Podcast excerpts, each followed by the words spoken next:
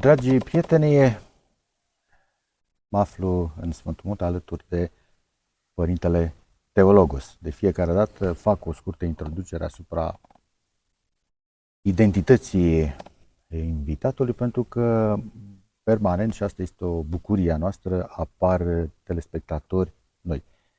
Suntem în Sfântul Munte, la Ilia, intrarea în Biserica Maicii Domnului din Schitul Lacu. Părinte, de această dată o să vă rog să faceți un comentariu pe o temă care este foarte serioasă, însă eu o să uh, joc de la bun început uh, rolul scepticului și o să înțelegeți foarte repede de ce.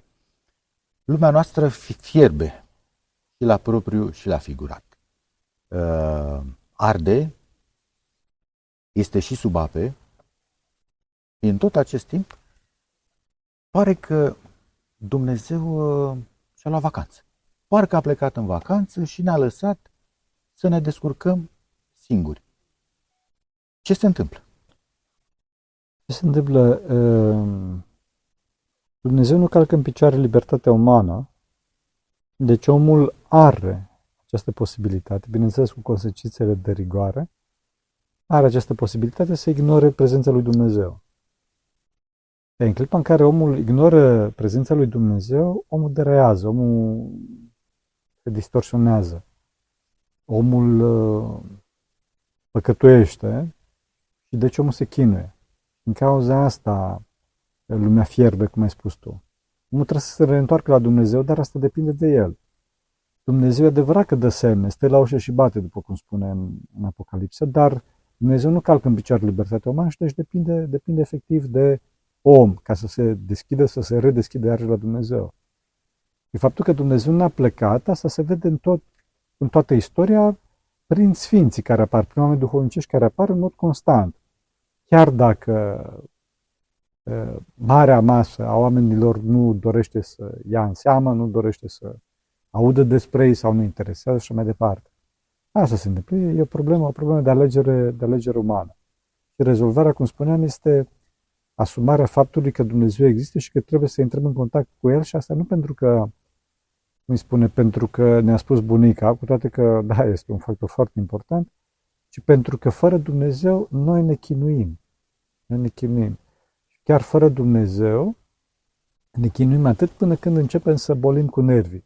Și astăzi vedeți că sunt atâtea boli de nervi și asta provin din exact din depărtarea omului de Dumnezeu. Pentru că Dumnezeu nu este, cum să spun, un moș undeva sus în cerul, Dumnezeu este perfecțiunea, perfecțiunea personală și este și e, dătătorul mai departe aceste perfecțiuni. Deci El nu-și ține perfecțiunea înăuntru lui, ci învață pe oameni și emană, dacă dorești, perfecțiunea din el, din el și asta constituie, de fapt, sursa, sursa echilibrului uman.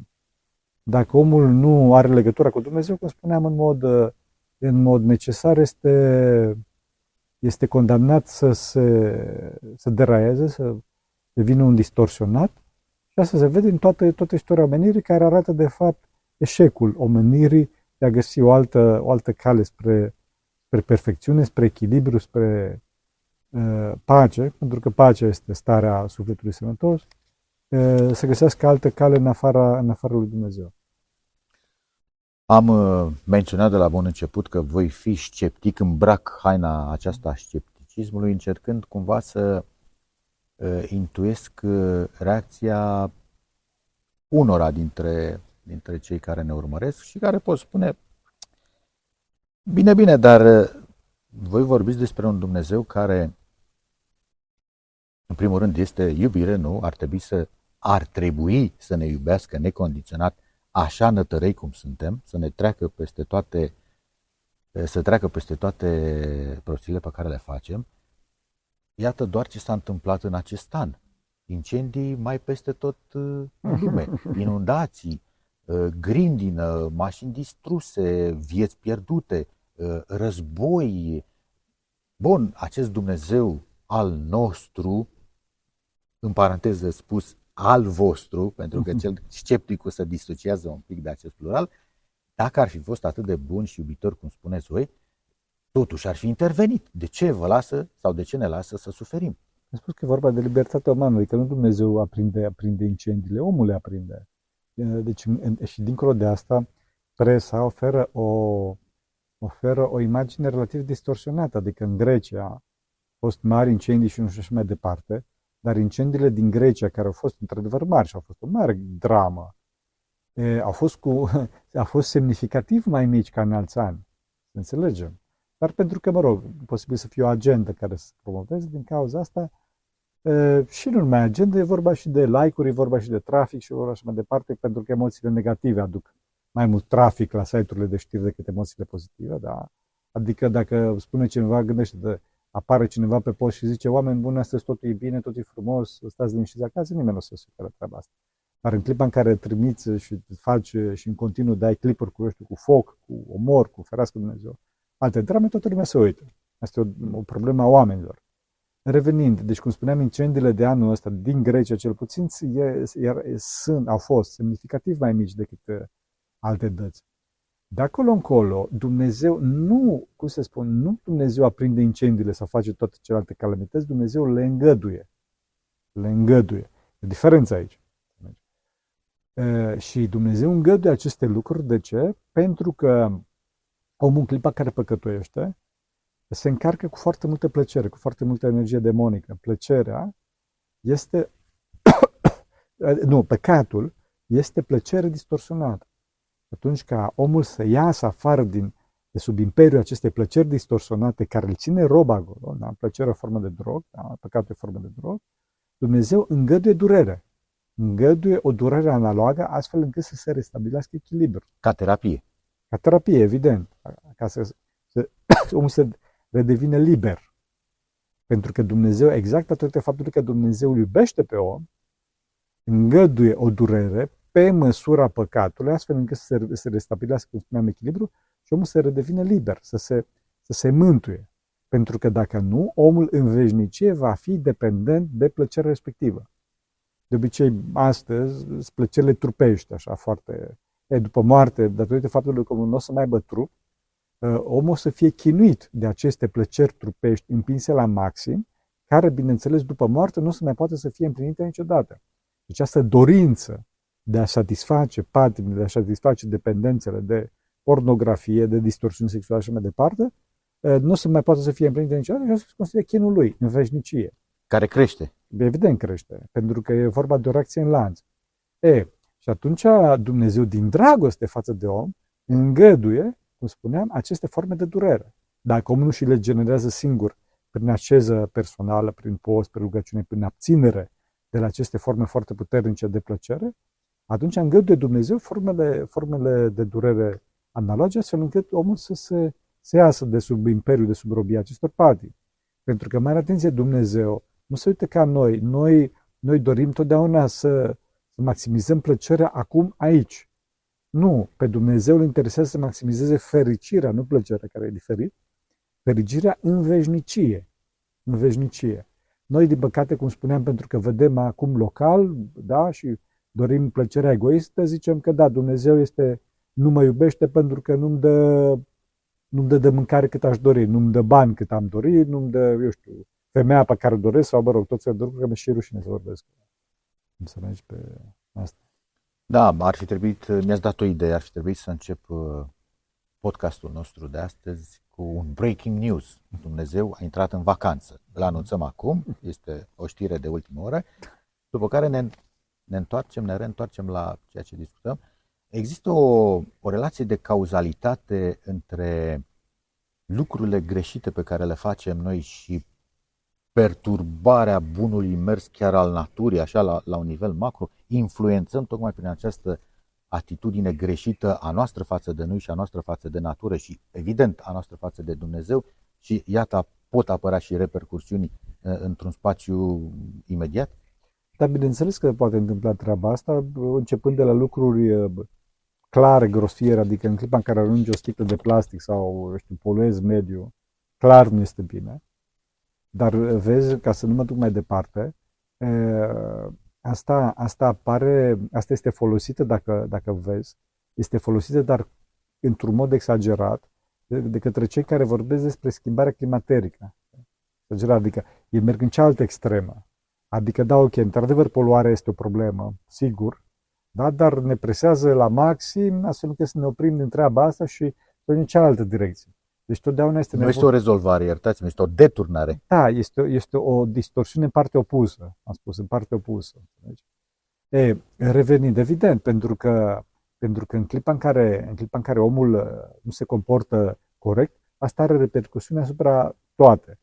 Bineînțeles, toată cu căderea lui Adam, toată, toată zidirea a intrat în, în, uh, în decadență. Chiar spune Sfântul Apostol Pavel pe tema asta, adică că toată zidirea, toată zidirea a fost supusă decadenței, stricăciunii, cum spune în, în uh, scriptura românească, ftora limba greacă, nu datorită păcatului ei, adică nu din voia ei, din voia naturii, că natura e nepăcătoasă, ci din voia celui care a supus-o.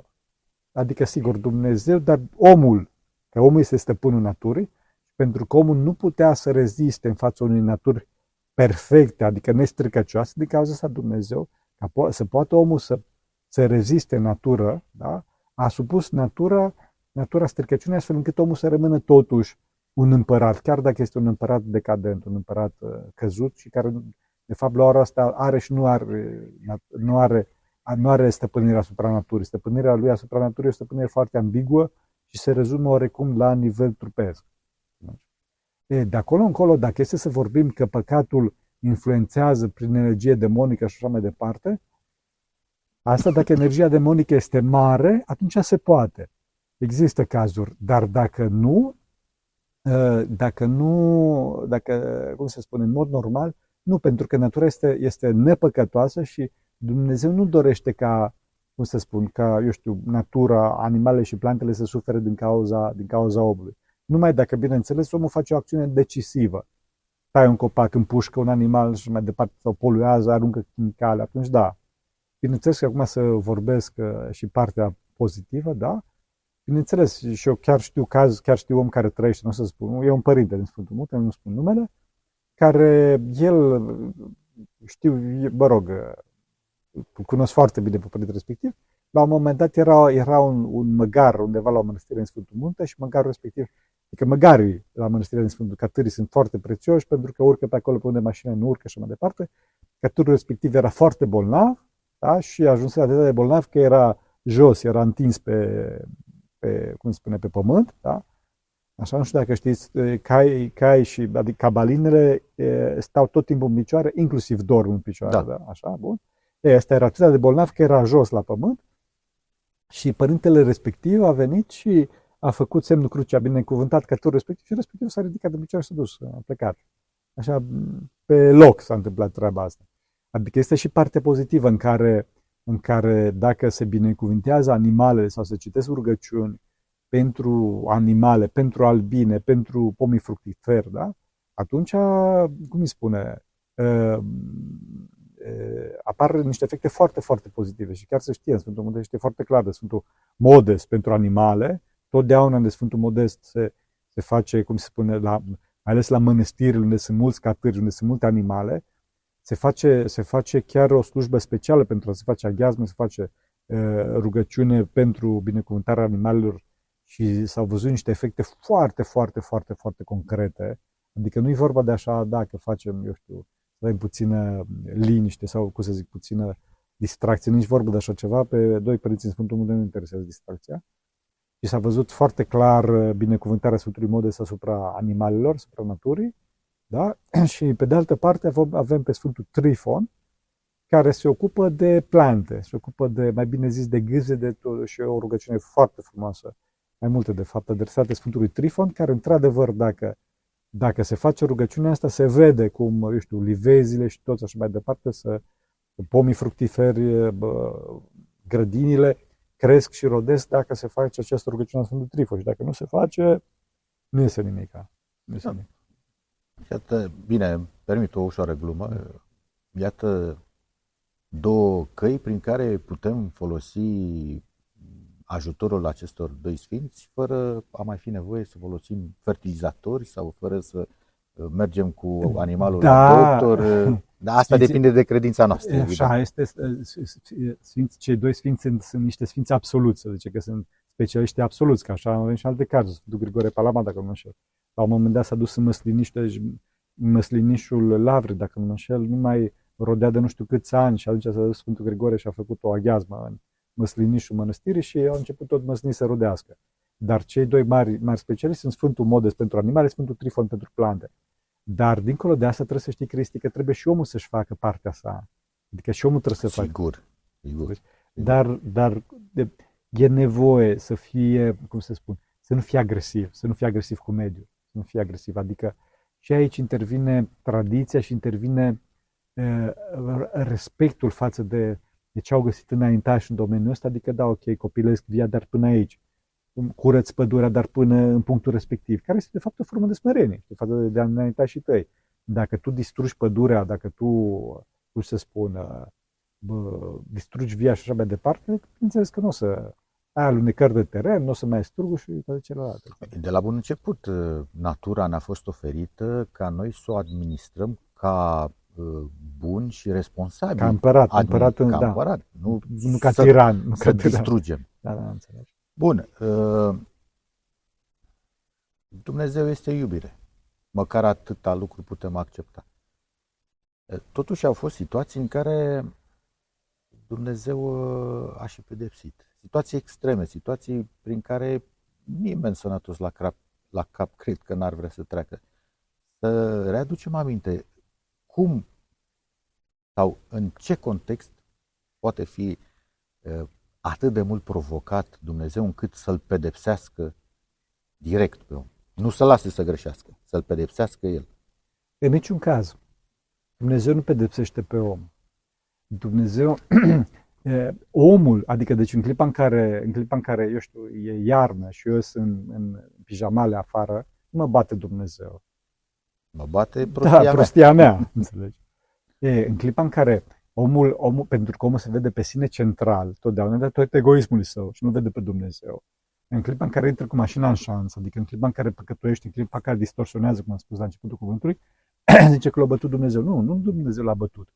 Și omul, ieșind în distorsiune, adică ieșind în inexistență, în modul greșit de a fi, în clipa respectivă, acest mod greșit de a fi îl rănește pe el, înțelegi? Pereții, pentru, pentru o ființă rațională, pereții existențiali sunt elastici. Da? Există drumul existenței, există Dumnezeu cel ce este și în clipa în care omul încearcă să iasă din, din, din existență prin alegerea sa, da? simte că nu mai trăiește plenar, că nu mai, știi, că e o problemă.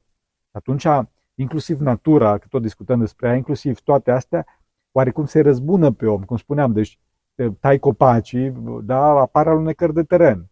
Și zici, da, mă bătut Dumnezeu. Nu tot mă bătut Dumnezeu, e prostia ta, este păcatul tău. Înțelegi? Deci nu Dumnezeu, Dumnezeu niciodată nu pedepsește pe om, ci totdeauna, cum spuneam, îngăduie sau părăsește. Lasă pe om astfel încât omul să cadă, da? cum spune chiar uneori, dar e folosit, folosit și termenul ăsta, cum spune la, în cartea Facere despre Faraon, că Dumnezeu a împietrit inima lui Faraon. Dumnezeu nu a împietrit inima lui Faraon, ci l-a lăsat pe Faraon pradă tendinței sale. Tendinței sale de a fi cu inima pietrificată, mă rog, față de Moise și poporul ales și din cauza asta Faraon cu voia sa a făcut toate, cum să spun, plăgile respective. Faraon nu era teleghidat de Dumnezeu, înțelegi? Deci nu pedepsește Dumnezeu niciodată, ci omul se pedepsește prin alegerile sale, cum îi spune, alegerile sale greșite. Dumnezeu îngăduie sau, în ultima instanță, părăsește când? Atunci când omul se încrăcinează. Dumnezeu trimite în continuu, în continuu mesaje, trimite în continuu SMS-uri, să zic așa, în inima omului, notificări. Ei, și la un moment dat, când omul se încrâncenează, pentru că Dumnezeu tot din iubire știe că aceste mesaje îi fac mult mai rău, adică îl deranjează în continuu, când omul îi dă bloc lui Dumnezeu, ca să folosesc niște termeni așa actual, actual da? în clipa respectivă Dumnezeu se retrage. Și atunci omul cade și pentru că omul este încrâncenat, ce zice? Zice că tot Dumnezeu m-a pedepsit. Nu, nu te-a pedepsit Dumnezeu, tu. Tu ești că dacă, dacă, cum să spun, dacă te, Doamne ajută-mă, dacă, dacă te pedepsește Dumnezeu, te face țăndăr. Te face, te face țăndăr. Și avem în Sfânta Scriptură două demouri ale acestei pedepse a lui Dumnezeu. Una este cu smochinul pe care l-a blestemat uh, Domnul. Uh, vedeți ce s-a întâmplat acolo. Uh, foarte interesant pentru că notează Sfântul Luca, care era un spirit foarte analitic și foarte uh, cult, foarte cultivat și foarte duhovnicesc, de mare, mare sfânt. Era medic și pictor, da? Așa? Spune Sfântul Luca că a căutat Domnul smochine în smochin, n-a găsit, a găsit doar frunzele și notează Sfântul Luca, pentru că nu era vremea smochinelor. Da? Din cauza asta a blestemat smochinul și a zis să nu fie rod din tine în veac. După asta pleacă mai departe și a doua zi văd smochinul uscat și zic apostolii, wow, cum de s-a întâmplat treaba asta? Știi? Acest lucru l-a făcut Mântuitorul din două motive. Un motiv era faptul că smochinul nu dăduse rod, dar nu, nu din pricina faptului că Mântuitorul dorea să mănânce smochine, da? adică nu se segoiesc, pentru că chiar notează Sfântul Apostol Luca, nu era vremea smochinului, deci gândiți-vă, hai să zici că dacă Mântuitorul ar fi blestemat smochinul undeva până, eu știu, până august, zici, băi, da, vremea smochinilor și ar fi vrut omul să mănânce ceva și nu, Mântuitorul era perfect. Asta s-a întâmplat, uh, blestemul smochinului s-a întâmplat undeva în aprilie, la începutul aprilie, da? Se poate calcula exact și data când a fost. E clar că nu avea cum roade să aibă smochinul atunci. Mântuitorul blestema smochinul de ce? Pentru că smochinul respectiv era legea veche. Era tipul, era icoana, era reprezentarea, era, da, reprezentarea legii vechi. A spus Mântuitorul până aici. De acum încolo începe legea nouă, legea iubirii, legea Duhului, până acum a fost legea materiei, legea trupească. De acum încolo legea nouă, cum spuneam, a iubirii, pentru că asta s-a întâmplat în clipa în care Mântuitorul a intrat în Ierusalim, adică în inima omului. De acum încolo nu mai este nevoie de legea veche, legea trupului, ca și pedagog către legea lui iubirii. De acum stop, te oprești, te usuci, nu o să mai dai rod în veac din legea veche. S-a încheiat acel capitol. Exact. Asta este un motiv, primul motiv. Și al doilea motiv este faptul că de vreme ce Mântuitorul știa că o să fie răstignit, o să, prins, judecat, pe mândră, bineînțeles, răstignit și toate celelalte chinuit, ca să, tot din dragoste față de apostoli, ca apostolul să nu se smintească, ca apostolul să nu se scandalizeze, chiar dacă s-au scandalizat așa, Mântuitorul a făcut tot posibilul ca să le arate că el va fi prins și chinuit și răstignit, nu pentru că este slab, nu pentru că este slab, ci pentru că el vrea. El vrea și deci și-a arătat în fața lor puterea sa pedepsitoare. Vezi că până atunci niciodată nu a apărut Mântuitorul ca și, ca și prezență pedepsitoare, ca și tot puternic, ci a apărut Mântuitorul totdeauna ca smerit, ca iubitor și mai departe. În cauza apostolului zic, wow, știi? Chiar, chiar Isus poate să facă treaba asta? Cu toate că, sigur, că logica le spunea că poate să facă treaba asta de vreme ce a înviat, a tocmai înviase pe Lazar, morți, adică l-a recompus, clar că avea stăpânirea asupra materiei. Dar, până, dar datorită faptului că până atunci Mântuitorul nu și-a arătat puterea sa pedepsitoare, care asta înseamnă că este atât puternic, inclusiv, și că este stăpân și domn, atunci a arătat asta la apostol pe un smochin, da? ca să arate că poate să facă orice, inclusiv să-i termine pe, să termine pe cei care veniseră să-l prindă. Da? Și pe cei care veniseră să-l prindă le-a arătat și lor un alt demo. Când a fost el în grădina Ghețimanii, Mântuitorul se rugase acolo, cu lacrimi de sânge, cum notează iarăși Sfântul Apostolul și Evanghelist Luca, și atunci intră comitetul de acțiune, condus de Iuda, da, cu bâte, cu așa mai departe, ca să prinde pe Mântuitorul. Și în clipa respectivă, Mântuitorul, cum notează Sfântul Ioan Teologul, știind cele ce urmau să vină asupra lui, adică nu s-a dus la întâmplare și l-a prins pe picior greșit, ci știa, le-a ieșit în întâmpinare și i-a întrebat pe cine căutați. Pe cine căutați? Ei spun pe Isus. Erau total depășit de situație, pentru că, mare atenție, Isus era persoană publică, adică toată lumea știa cine este Isus. Da? Deci pe Isus nu știau ce să răspundă. Atunci iese lumină necreată de Mântuitor și îi doboară la pământ. Buf, face cu ei ca și cu popicele. Da? Notează Sfântul Ioan Teologul că în clipa în care a spus Mântuitorul că eu sunt, eu sunt, adică s-a revelat pe sine ca și pe muntele Sinai, s-au dat înapoi și au căzut la pământ. Deci imaginează scena. Mântuitorul este în picioare, îi dă cu ăștia, cu toți la pământ, știi? Ăștia sunt jos. Și Mântuitorul și repetă întrebarea. Pe cine căutați? La pământ. Pe cine căutați? Și ei de jos, pe Iisus. Mântuitorul ăia și total stăpân pe situație. v-am zis că eu sunt. Deci lăsați pe acestea să se ducă. Că pe apostoli care și erau curatele în sus. Rângeți. Deci Mântuitorul arată și aici că poate efectiv să-i răstoarne în inexistență, să-i dispară la propriu. La propriu. E, și atunci când arată Mântuitorul toate lucrurile astea, bineînțeles că era ceasul întunericului, nimeni n-a priceput. Vedeți că și Sfântul Petru spune, Doamne, dar dacă vom lovi cu sabia, știi? Adică habar n-a, n-a priceput nimic ce, ce se întâmplase. Dacă vom lovi cu sabia și vezi că Mântuitorul îi spune lui Petru, încearcă să-l domolească. Ce Petre, nu care cumva crezi, nu crezi tu că poți să cer de la tatăl meu cel ceresc să trimită șapte legiuni de îngeri, nu știu ce. Adică îi dă un număr mare lui Petru să zic, stai liniștit că n-are rost să dai cu sabia. Petru, orbit fiind de mândria și de, cum se spune, de, de, de uh, ceasul întunericului, da? se mândrise, așa, nu mai, nu mai înseamnă ce spune Mântuitorul, nu mai e binecuvântare de la el, nu mai așteaptă binecuvântare de la el și de cu, de cu, de cu sabia. Cu sabia, cu sabia înțelegi? De acolo încolo se întâmplă multe lucruri foarte importante, deja ne depărtăm de la... Da, esența ați, da. ați subliniat-o suficient de clar.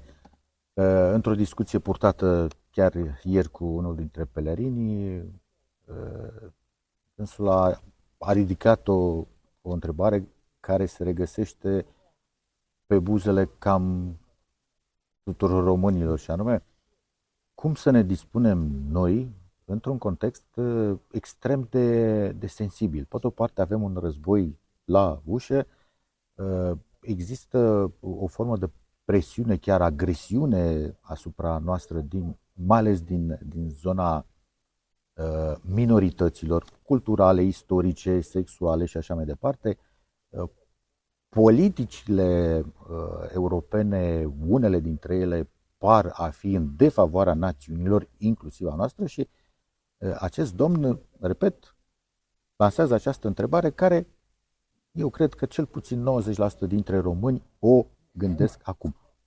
Unde să, unde să ne așezăm noi și ce să facem? Ce să facem, da. Cum să gestionăm nebunia asta? I-am promis, i-am promis lui Alin că spun pe post, întrebați-l pe Alin. Alin din Zalo, căutați-l. Da. Bineînțeles că nu pot să, da. Ce se întâmplă? Răspunsul e foarte clar. Răspunsul este foarte clar pentru că la ora asta, din păcate, din păcate, nu, nu mai există, după cum ai amintit și tu foarte bine, nu mai există punct de sprijin în afară de, în afară de biserică și neam. În afară de biserică și neam. Trebuie să, trebuie să ne unim cu biserica și să ne unim între noi, să ne unim cu neamul, pentru că altfel nu vor rezista acestor presiuni, care sunt presiuni întâi de toate presiuni psihologice. Este vorba de un război de gând, un război mental. Războiul, războiul din Ucraina, care bineînțeles este o mare dramă, adică să fim serioși.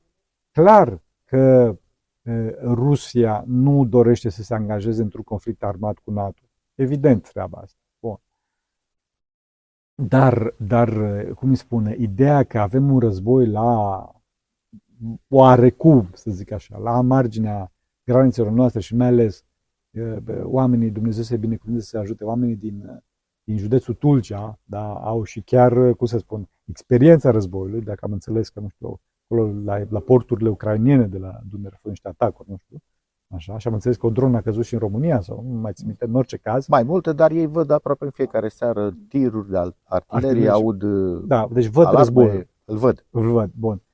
Ceea ce este foarte, foarte important este faptul că trebuie să ne reparăm mentalul și asta nu se poate decât prin agățarea de Dumnezeu, prin unirea cu Dumnezeu, care este singurul punct de sprijin atotputernic și mai ales singurul punct de sprijin nu numai atotputernic, ci și iubitor. Și iubitor, înțelegi? Diavolul doar minează atotputernicia, dar nici măcar nu poate să minează, nu poate, nici măcar nu știe ce e iubire. Deci, clar, omul trebuie să aibă o relație foarte bună cu Dumnezeu, să nu calde tot felul de strategii și tot felul de, eu știu, să se ascundă până Sfântul Munte sau până știu unde altundeva, ca asta nu se aducă pacea. Bineînțeles, dacă vine în Sfântul Munte, să vină să, să, să-și crească nivelul duhovnicesc. Să învețe. Să învețe, evident. Dar nu, nu, nu, să, nu să facă, cum spunea, strategii de unul singur și să, dacă pleci în altă parte. Dacă pleci în altă parte, pleci în altă parte cu păcatele din tine. Cu... Și problemele te urmăresc. Da, evident. Adică nu dispar. Nu dispar, înțelegi? Deci clar trebuie omul să fie unit, să fie unit cu Dumnezeu și clar omul trebuie să fie unit cu neamul său. De ce? Pentru că numai împreună omul poate să reziste.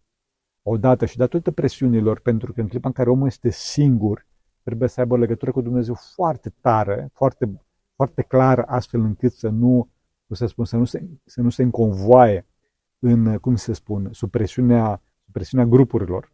Mai ales că astăzi grupurile sunt foarte, sunt foarte agresive. Așa. E, și dincolo de asta, omul are nevoie și de o mângâiere, de o mângâiere pe orizontală. Pentru că relația sa cu Dumnezeu este adumbrită de păcat. Este adumbrită de păcat și din cauza asta are nevoie și de sfatul unui om de lângă el. Dumnezeu a făcut asta de ce? Ca să potențăm iubirea între noi. Că dacă am avea doar relație cu Dumnezeu, în starea în care suntem, asta de multe ori poate să apară și ca formă de mândrie, ca și formă de însingurare și mai departe. Deci Dumnezeu dorește, sigur, evident, să avem relație cu El și cu Sfinții, dar pe de altă parte dorește să avem și relații orizontale între noi, astfel încât să, să creăm această coeziune și să reconstruim pe Adam cel global de care vorbesc de foarte multe ori în clipurile, în clipurile noastre. Asta trebuie făcut. Și asta trebuie în timp. Trebuie în timp. E nevoie de răbdare aici. E nevoie, și îi rog foarte mult pe români, fraților, nu contorizați păcatele celorlalți. Nu țineți, nu aveți ținere de mintea răului că ce m-a făcut ăla în urmă cu 5 miliarde de ani și așa mai departe și că nu pot să o iert și toate astea. Lasă frate să treacă, apă sub pod este. Apă sub pod este. Nu ține seama. Pentru că dacă tu nu iubești pe frate tău și frate tău nu iubește, nu te iubește pe tine, credeți-mă că am contacte cu foarte multe țări și mai departe, poate chiar mai multe decât trebuie, altcineva nu vă iubește. Credeți-mă, fiecare își caută interesul, mai ales astăzi. Ok, o să vedeți câte un câte un ortodox care iubește neamul românesc și mai departe o persoană duhovnicească, dar astea sunt excepții, fraților. Cu floare nu se face primăvara. Da? Și spun asta ca să știți, să nu judecați pe oameni, că niciodată nu știți pe cine dați, pentru că cei din, din, cum se spun, străinii pot să fie chiar mai buni decât noi, dar ei nu ne iubesc, frate. Înțelegeți? Adică întâi de toate își iubesc neamul lor și nu dacă vedeți că societățile care ne agresează, ei se iubesc foarte mult între ei. Se iubesc foarte mult între ei, dar dar pe noi nu ne iubesc și încearcă să ne dezbine. Asta este total diabolic. Diavolul totdeauna dezbine. Și aveți, dacă vedeți că aveți gând împotriva fratelui sau împotriva celor de lângă voi, împotriva aproapelui, cum spune Scriptura, nu primiți gândul respectiv. Alungați-l. Chiar dacă, desigur, că de multe ori, cum îi spune, de multe ori există și motive, să zic așa, din punct de vedere logic. Spuneți totdeauna fraților că da, că fratele nu, nu a știut, nu a putut, o greșit, i s-a părut, da? încercați totdeauna să-l, să-l cum îi spune, să-l validați pe fratele, să-l, să puneți gândul bun, să-l, să-l justificați pe fratele vostru. Bineînțeles că dacă el în continuu face greșeli și mai departe, vă depărtați, vă, așa, dar totdeauna cu, cu conștiința, cu conștiința smereniei, că eu nu sunt stare să, să, cum îi spune, să relaționez cu fratele și eu nu sunt stare să mă folosesc de fratele. Înțelegeți? Dacă, dacă însă voi aveți uh, gânduri de judecată, asta să vă facă vouă rău indiferent de faptul că fratele, într-adevăr, putea să fie mai bun sau e agresiv și așa mai departe. Înțelegeți? Totdeauna să aveți gândul bun și totdeauna să căutați unitate. Dacă nu se poate, nu se poate, dar încercați să, să vă uniți cu cine puteți, pentru că numai așa o să, o să, o să avansați, și ca persoană și ca neam. Închei dialogul nostru de astăzi tot cu un breaking news și oamenii de știință, serioși, evident, au ajuns, au stabilit cu certitudine că Dumnezeu există. Ce ne facem? Da, trebuie să știi că, da, așa este, mai ales în, în domeniul microbiologiei și orice, orice om cu mintea întreagă își dă seama că există Dumnezeu și de obicei pe bază de statistică, pe bază de complexitate creației se dovedește treaba asta, că clar că nu poate să fie, nu poate să fie, cum se spune, Uh, uh, rezultatul, ăsta este rezultatul întâmplării. Nu se poate treaba asta. Fericite întâmplări. Da, da, da, fericite, da, ok, happy ending. da, uh, problema cea mare este că totuși cu toate astea Dumnezeu nu presează, nu presează. Și oamenii de știință neserioși sau oamenii care sunt încrâncenați sau sunt scandalizați, sunt scandalizați, ei rejectează aceste, rejectează aceste, aceste dovezi. Deci, ce trebuie să facem? Odată să slăvim pe Dumnezeu și să, să acționăm cu curaj, să ne înaintăm cu curaj pe drumul acesta. Și mai ales să nu care cumva să credem că ortodoxia sau în general oamenii de știință sunt reto- care cred în Dumnezeu sunt retrogradați. Din contră, fraților. Deci eu cunosc niște oameni foarte credincioși, foarte, foarte credincioși în Isus Hristos, care l-au văzut pe Isus Hristos. Și ăștia sunt din, din deci chiar țin minte, unul, cazul unuia e vorba de un evreu care e unul din primele 100 de minți ale, ale lumii, ale planetei astea. Și omul este foarte, foarte credincios, că l-a văzut chiar pe Mesia în, în, cum spune, apartamentul său de New York. Este foarte serios. Așa. E, e, cea mai, e specialistul numărul unu în nanoroboți, ca să vă dați despre ce vorbim. Așa. Revenind. Deci asta pe de-o parte, cu, să avem conștiința, să nu avem complex de inferioritate față de atei, să nu avem complex de inferioritate față de nimeni. Și să fim tari în credință și să nu ne fie rușine să mărturisim credința. Dar, dacă vedem că celălalt este încrâncenat, că celălalt nu ascultă și așa mai departe, spune Sfântul Apostol Pavel, după prima și a doua sfătuire, lasă. Adică nu are rost, că nu mai, nu mai generezi tensiuni și nu mai pierzi vremea și nu. Nu, nu, nu. Deci asta, asta spunem doar în clipa în care ni se deschide ușa și în clipa în care putem să ajutăm pe cineva. Altfel, uh, aș putea să povestesc niște întâmplări, dar nu știu dacă nu mai ține timp. Pentru astăzi este suficient. Prietenii noștri au suficientă informație ca să o mhm. analizeze. Vă mulțumesc frumos pentru aceste La Maica foarte utile lămuriri. Dragi prieteni, Dumnezeu nu și-a luat niciodată vacanță, este permanent cu ochii pe noi, o face părintește, o face este iubitor, în dar noi. Este cu noi și... În noi, în noi, în, în noi. noi. În noi, în noi. E, și o face și de pe poziția uh, unei seriozități, unei responsabilități Foarte spre care ar trebui iubitoare. să, să, să tindem și noi. Așa este. Avem exemple. Mulțumesc încă o dată. Dumnezeu să te binecuvânteze. Doamne și noi. La mai Doamne